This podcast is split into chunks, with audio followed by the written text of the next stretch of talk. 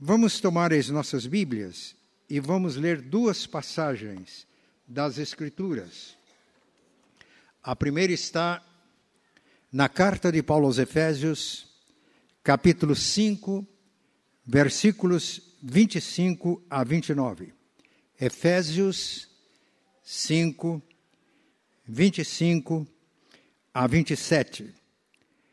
Maridos, amai vossa mulher, como também Cristo amou a igreja, e a si mesmo se entregou por ela, para que a santificasse, tendo-a purificado por meio da lavagem de água, pela palavra, para a apresentar a si mesma igreja gloriosa, sem mácula, nem ruga, nem coisa semelhante, porém santa e sem defeito.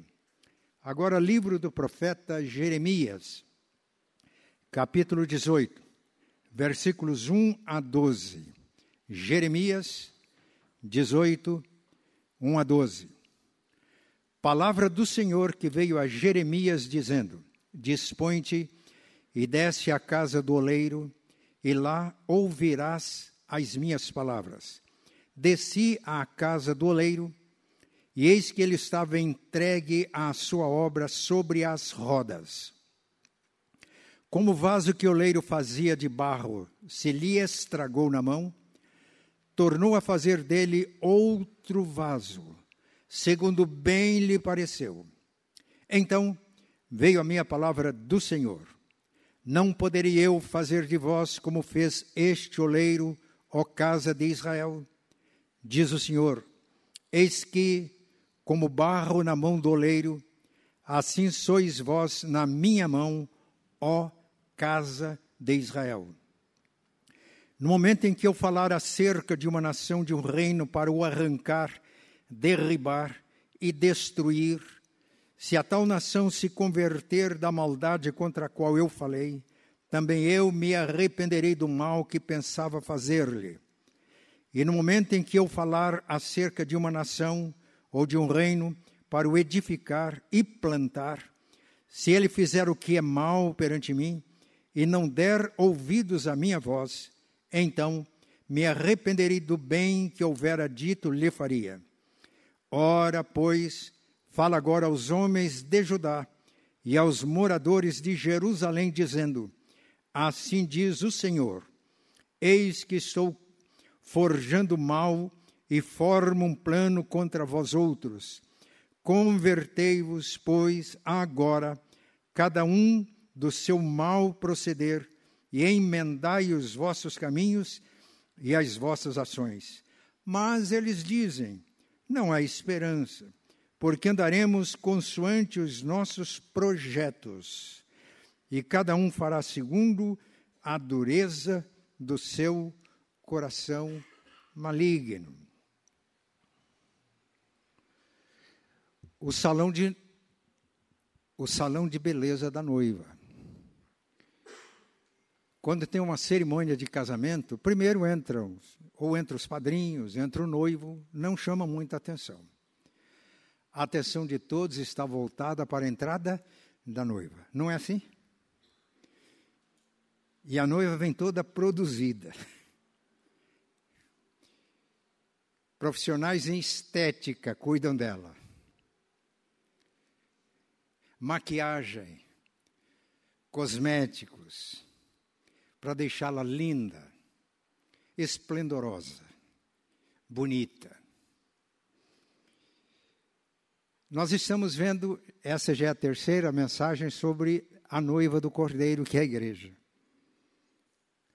E no texto lido, Cristo diz que Cristo amou a igreja e se entregou por ela para santificar. E santificação é beleza.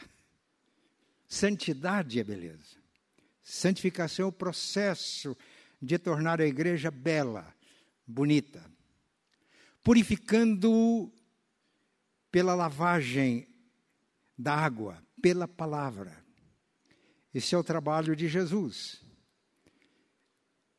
Ele se entrega pela igreja, E o objetivo da sua entrega é a santificação da igreja, a santidade. Ele purifica a igreja pela lavagem da palavra, para apresentar a si mesmo, ele é o noivo. Ele é o noivo, ele é o esteticista da igreja. A fim de apresentar a si mesmo igreja gloriosa, sem mácula, nem ruga, nem coisa semelhante. Às vezes o profissional de estética precisa de caprichar para tirar algumas rugas com maquiagem, produzir. Quando fomos para Londrina, nossos netos, crianças, tinham uma médica pediatra. Ela é uma irmã muito, ela é membro da igreja, muito despojada, muito simples. Mas fomos a um casamento e ela tinha se preparado para o casamento. Não era noiva, era madrinha. Ela tinha se preparado. E os meus netos, quando viram a doutora Meire, não a reconheceram. Quando falaram que era a doutora Meire, eles falaram: ah, não é. E como ela é muito simples, despojada, foi motivo para darmos gostosas gargalhadas. Ela foi tão produzida que ela não foi reconhecida pelos meus netos, que eram pacientes dela.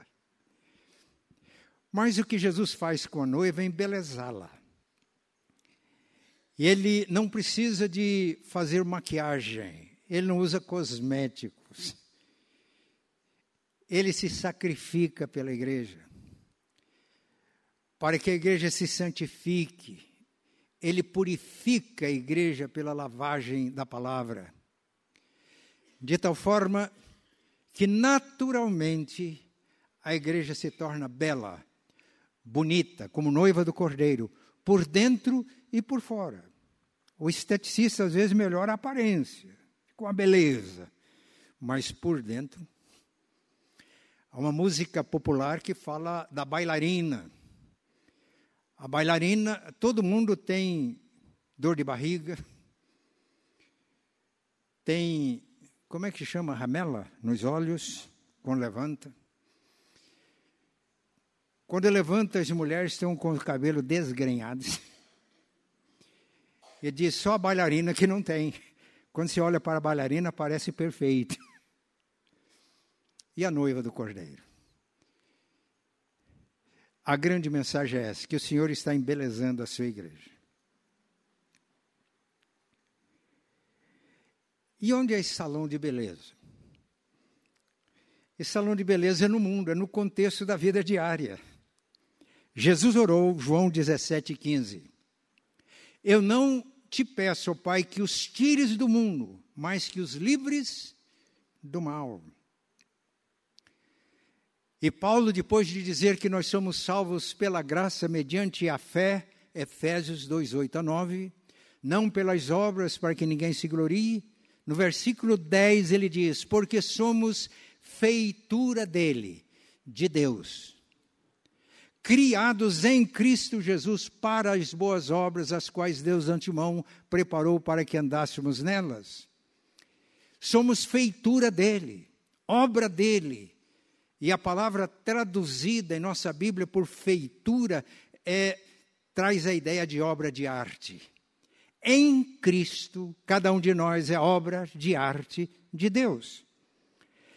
E escrevendo aos Filipenses no capítulo 2, versículo 15 ele diz que Deus nos chamou em Cristo para que sejamos irrepreensíveis e inculpáveis no meio de uma geração corrupta na qual resplandecemos como luzeiros do mundo. Esse é o propósito de Deus para a sua igreja. E o esteticista aqui é o Deus Trino. O Pai, Deus Pai é o artesão. Isaías 64, 8 diz: a casa de Israel dizendo, o povo de Deus, a noiva no Antigo Testamento, por quê? No Antigo Testamento, o povo de Deus era Israel e o noivo era o Messias prometido. Novo Testamento, a noiva do Cordeiro é a igreja e o Cristo é o Senhor da igreja. De tal maneira que Cristo, noivo, ele ocupa o centro das Escrituras, o centro da história, o centro do universo.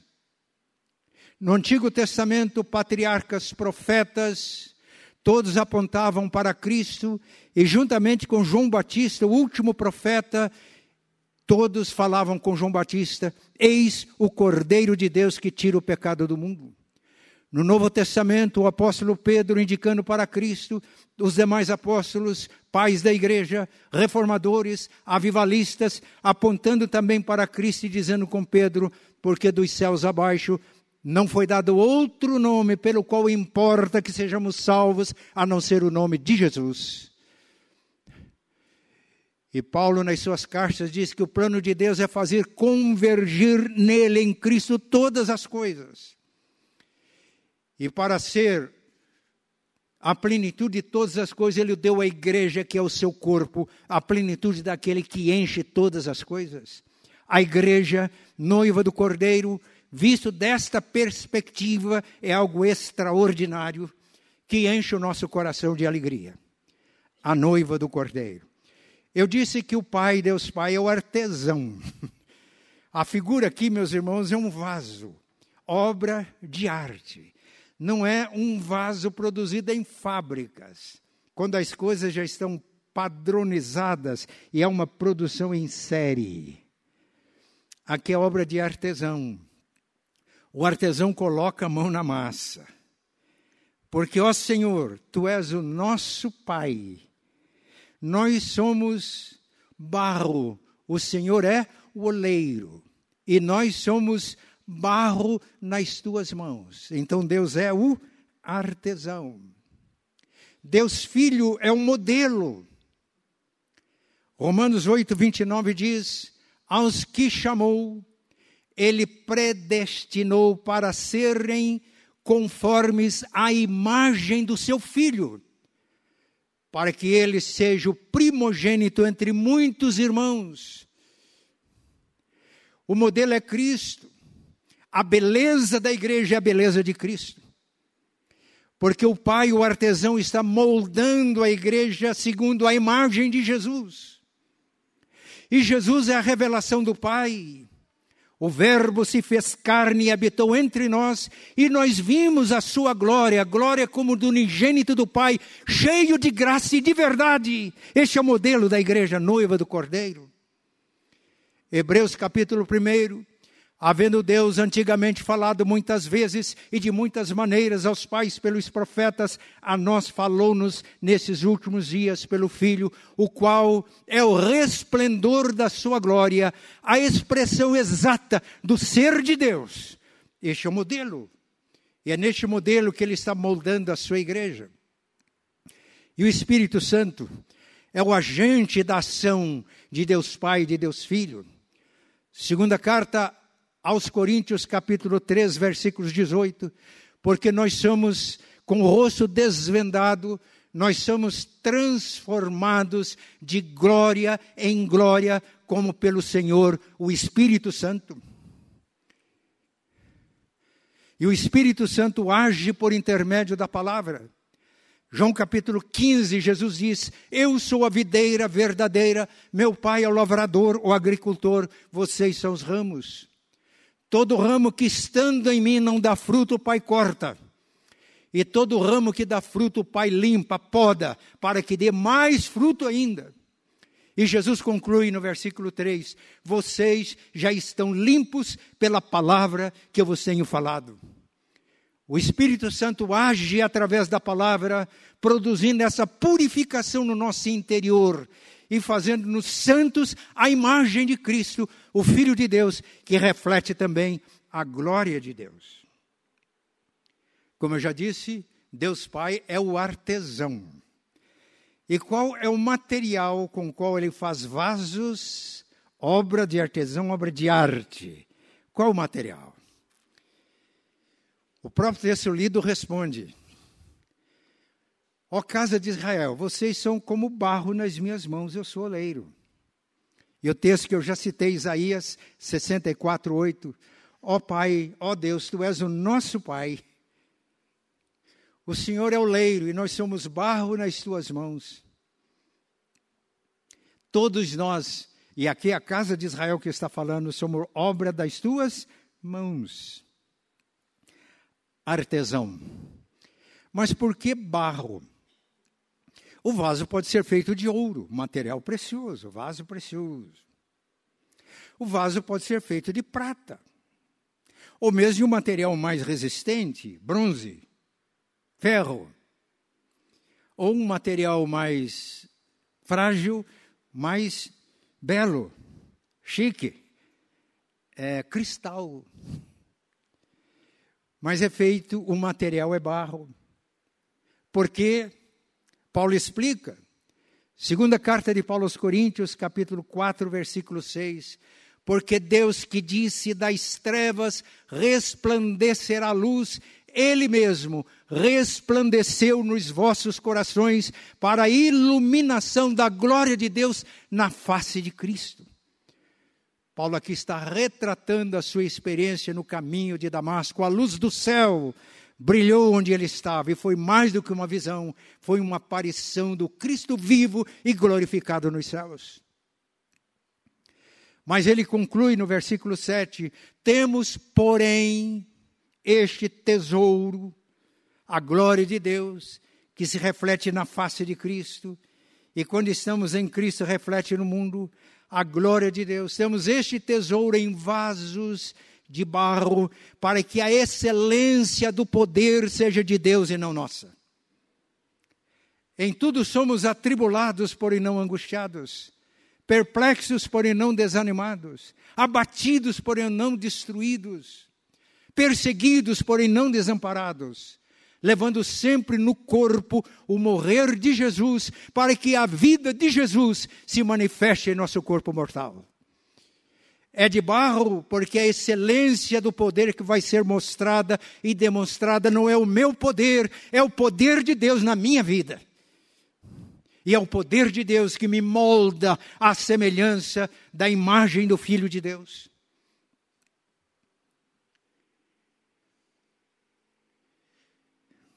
Mas eu aprendi com um artesão. Hoje a internet facilita as coisas. Eu vi um vídeo. O artesão mostra como ele trabalha com barro. Estou falando de artesão, não estou falando de fábrica de vasos. Primeira coisa que ele faz, ele nos informa, é escolher o barro, escolher a argila. Há cerca de 200 tipos de argila cerca de 10% serve para fazer vaso. Ele escolhe.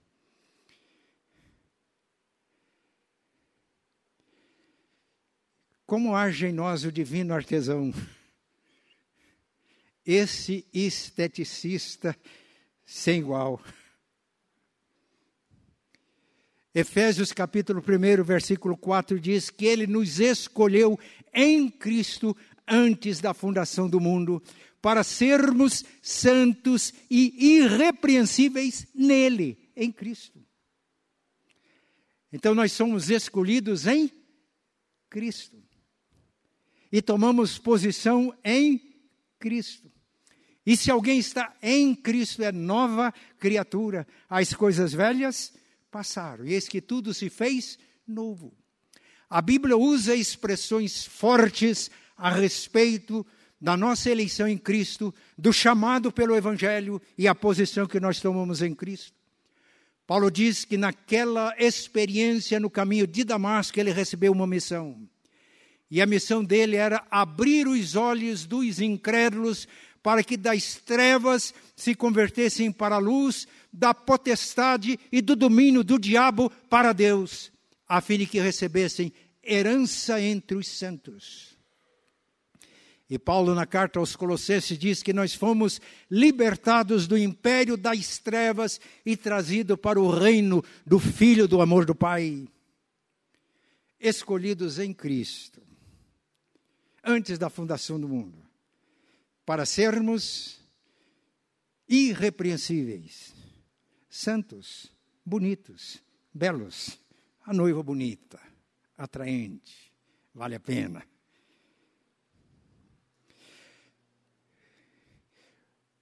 Já vimos que o artesão trabalha de acordo com o modelo, é a imagem do próprio Cristo.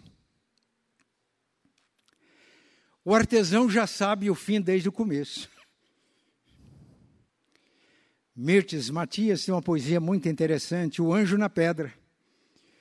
Um artesão estava esculpindo uma pedra, passou alguém e viu uma pedra bruta.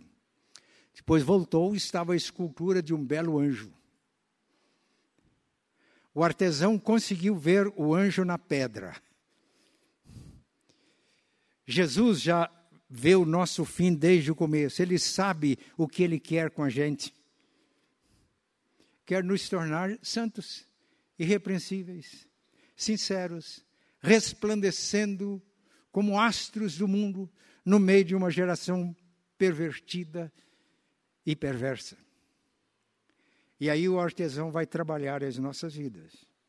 Mas eu aprendi com o artesão que outra maneira como ele trabalha o barro é colocar num depósito, num lugar onde o barro vai ser curtido, onde vai ser decantado, coloca água e ele fica ali amolecendo. Ele diz que tem que ficar aí um tempo considerável. E quando eu vi isso, eu me lembrei de Moisés. Moisés foi salvo das ânsias assassinas de Faraó pela ação direta de Deus. Foi adotado como filho da filha de Faraó mas pela providência divina foi criado pela sua mãe até que tivesse condições de ir para o palácio. E a mãe recebeu o salário para cuidar do próprio filho. Cresceu sendo educado nas revelações que Deus já havia dado a Abraão, Isaac, Jacó e os seus antepassados. No palácio, ele foi instruído em toda a ciência dos egípcios, que era uma das civilizações mais desenvolvidas na época tornou-se, de acordo com o testemunho de Estevão em Atos 7, poderoso em palavras e obras. Tinha consciência de que era hebreu, filho da promessa, e foi tomando consciência que tinha uma missão. E aos 40 anos de idade, ele saiu do palácio e foi visitar os seus irmãos hebreus. Viu um egípcio maltratando um hebreu e tomado de zelo, olhou para os lados, como não tinha ninguém vigiando, ele matou o egípcio e escondeu na areia. No dia seguinte, ele sai e agora um hebreu está maltratando outro hebreu. E ele procura conciliar ou reconciliar. Vocês são irmãos. E ele falou ao agressor: por que isso? O agressor reagiu. Quem é que colocou você como juiz sobre nós? Você pensa que vai me matar como matou o egípcio ontem? Moisés percebeu que a areia do deserto não é lugar bom para esconder cadáver. Moisés tinha olhado para os lados e não olhou para o alto. Moisés temeu a presença de homens e não temeu a Deus. Moisés pensava que ele ia ser um libertador, tornou-se um assassino e teve que fugir, teve que decantar. Deus tinha que curtir Moisés no deserto mais 40 anos. Primeira coisa que o artesão faz é bota lá a argila que já foi tirada, lá de onde foi tirada, escolhida, agora está lá decantando, curtindo. Isso é necessário para que o artesão trabalhe prepare a matéria-prima para fazer uma obra de arte. A segunda coisa que ele faz é pisar. Hoje mesmo os artesãos, eu tomei conhecimento de uma cidade na Bahia que produz esses vasos, obra de arte, mas eles usam processos mais modernos. Nos dias do profeta Jeremias, o artesão entrava naquele depósito de lama, descalço, ele ia amassando aquilo com os próprios pés. Preste atenção. Os pés do artesão são sensíveis. Às vezes, com a argila vinha raízes lá de onde ela foi tirada. Ele percebia, tirava as raízes. Os irmãos já podem perceber o que significa. Sujeiras na nossa vida, vai atrapalhar a obra de arte. Mas pisando com os pés, ele percebia pedras. Não, isso não dá. Aí ele tirava as pedrinhas ele ia amassando até que a massa toda ficava, ficasse homogênea. Ah, além de raízes de pedras, na argila, quando ela está curtida, formam-se bolhas. E se essas bolhas continuarem, quando o vaso for colocado no forno, vai estourar, estraga tudo. E tem que tirar todas as bolhas. Para nós significa vaidade, ambição egoísta, atitudes inadequadas. Mas ele, o artesão, ele nos ama. Ele usa de processos para fazer isso. Com carinho, com amor. Ele vai purificando a matéria-prima, tirando as sujeiras, as bolhas, para que a massa fique homogênea. Depois de tudo isso, ele pega a argila e leva para a roda. Foi a, Deus disse para Jeremias: Vai à casa do oleiro, lá eu vou falar com você. Eu fui à casa do oleiro, disse Jeremias, e o oleiro estava ocupado trabalhando sobre as rodas. Agora o oleiro vai moldar aquela massa, devidamente preparada. Eu já disse que o artesão sabe o fim desde o começo, ele já sabe o que vai dar aquilo. Mas ele vai moldando. Meus irmãos, é incrível a habilidade do artesão. Ele vai dando a forma, aquela massa informe, de acordo com o projeto que ele já tem na mente. Deus vai fazendo isso com o projeto de nos tornarmos semelhantes a Cristo de nos moldar à semelhança da imagem de Jesus, o Filho de Deus. E vai trabalhando. Depois ele vai por dentro, porque o vaso é um utilitário, é para guardar alguma coisa, ele dá forma por dentro e por fora. E o artesão hábil, ele faz isso com relativa perfeição. Mas Deus, o artesão divino, faz com perfeição absoluta. Que coisa extraordinária. Ele está nos preparando, nos embelezando. Mas aqui tem uma nota triste. Deus disse para Jeremias: vá à casa do artesão e lá eu vou falar com você. Ele observando o artesão trabalhar sobre as rodas. De repente o vaso estragou nas mãos do oleiro. Deus não é soberano? Ele não é perfeito nas coisas que faz? Por que o vaso se estragou nas mãos do oleiro? Por quê?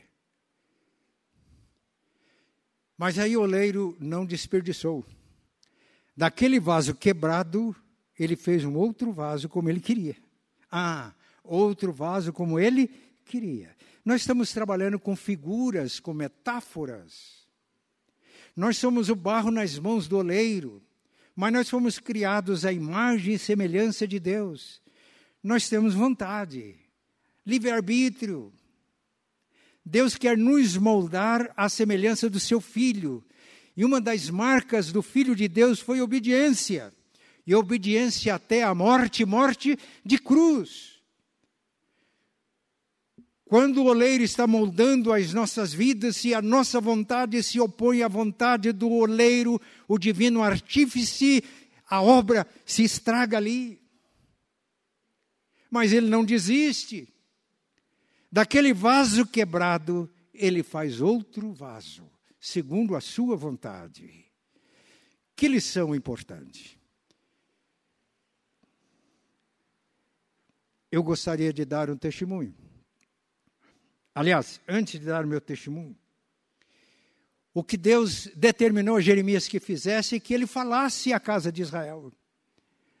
E o objetivo da fala de Jeremias à casa de Israel é para que a casa de Israel se arrependesse dos seus pecados, da sua teimosia, da colocar a sua vontade acima da vontade dele, de querer dar ordens ao oleiro, dizer como o oleiro deve trabalhar.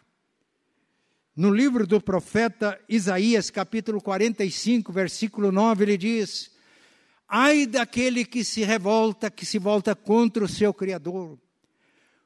Como o caco de barro, que caco entre os cacos, pode dizer para o oleiro: Por que, que você me fez assim? Você não está vendo que você fez um vaso sem alça?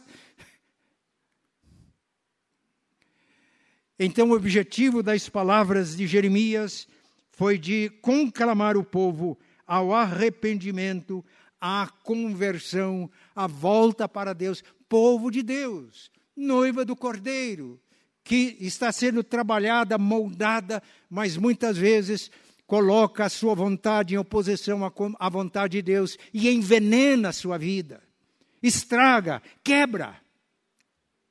E aí a palavra de Deus e o Espírito Santo, eu disse, ele age pela palavra, é para nos trazer o arrependimento, a fim de nós nos voltarmos para Deus e nos deixarmos moldar segundo a sua vontade, que é boa, agradável e perfeita.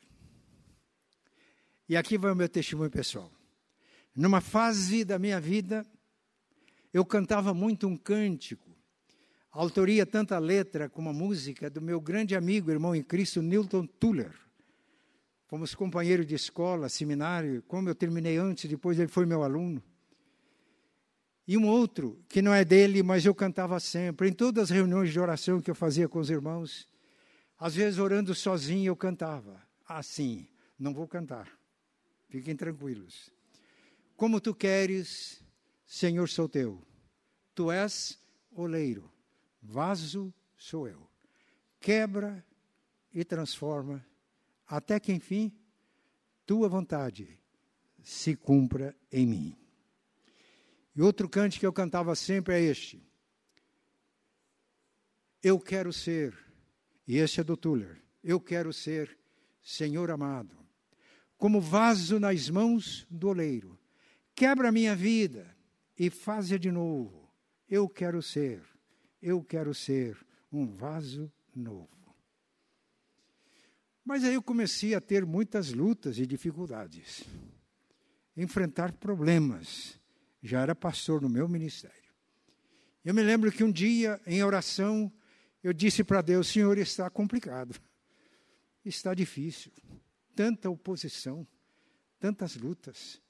Pessoas das quais eu estava esperando cooperação, vem oposição, lutas, dificuldades. Eu reclamei.